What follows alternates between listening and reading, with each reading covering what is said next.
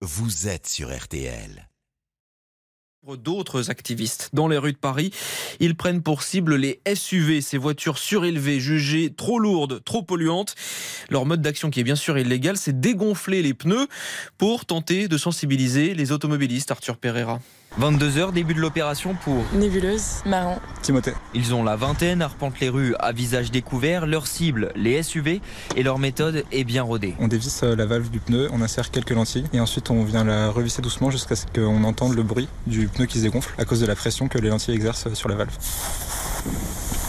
Voilà, là ça suffit et donc le pneu va se dégonfler euh, tout seul euh, pendant la nuit. Et donc ce qu'on va faire c'est que la guettereuse qui est à l'autre bout de la rue va marcher vers nous et va mettre un papier pour que ce soit pas la même personne qui dégonfle et la même personne qui mette le papier. Vous pouvez nous lire ce qui est écrit? Nous avons dégonflé un pneu de votre SUV. Ne le prenez pas pour vous, c'est votre SUV le pollueur. Entouré de ses deux camarades, Timothée avance au pas vers son prochain objectif. Une fois que tu es devenu euh, végétarien, que tu vas marcher deux fois par mois et que tu prends plus l'avion, quel autre moyen t'as pour alerter les gens sur le problème, les gens qui l'ignorent complètement et qui font comme si rien n'était Et pour en rajouter un peu plus, placardé sur un immeuble de la ville. Une énorme publicité pour un SUV euh, où des gens sont hyper heureux de le conduire et sont en sécurité. Ça vous révolte de voir des, des pubs de SUV comme ça euh, dans les rues de Paris? Ouais, vraiment. C'est en fait une conséquence directe sur les comportements euh, et les normes sociétales qui ensuite ont des conséquences sur l'environnement. Vous leur répondez quoi aux gens qui vous disent que vous êtes des écolos extrémistes Je sais pas ce que ça veut dire extrémiste. Je pense que c'est juste un terme pour euh, diviser les gens, créer du conflit. En fait, euh, ça nourrit pas tellement le débat. Et en réalité, le problème, c'est pas juste.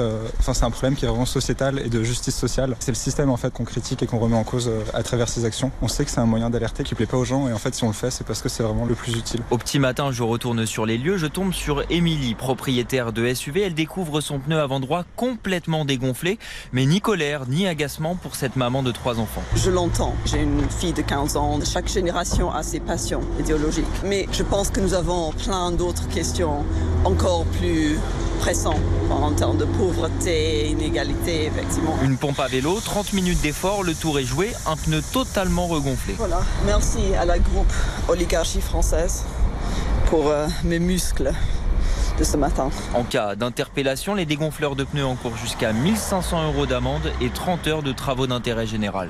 Eh ben, vous êtes tombé sur une euh, conductrice particulièrement euh, détendue. Hein. Pas sûr que tous les propriétaires de SUV soient aussi zen. Merci Arthur Pereira. On le rappelle quand même, hein, dégonfler euh, les pneus, c'est une action évidemment illégale. C'est important donc de le rappeler. Allez, on-